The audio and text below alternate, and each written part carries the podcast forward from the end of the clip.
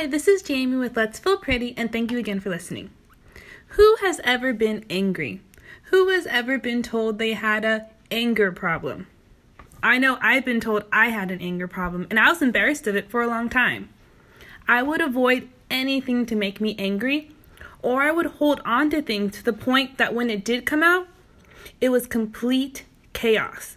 I would break things and yell and scream and say things I really just didn't mean. The thing is, anger isn't always bad, it is how it's expressed. Activists have used anger to change the world. It is a natural emotion and protects us from harm. And the more I read about it, I found out that it's actually a secondary emotion.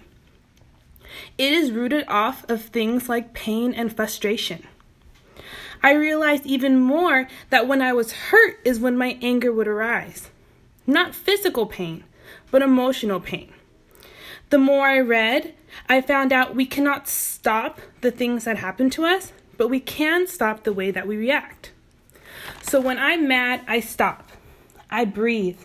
I close my eyes and I tell the other person I am angry. I cannot conversate with you at this moment in time.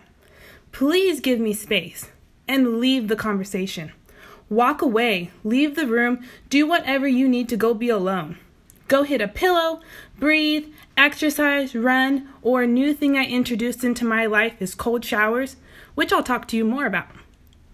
We can't stop being angry, but we can stop how it is expressed.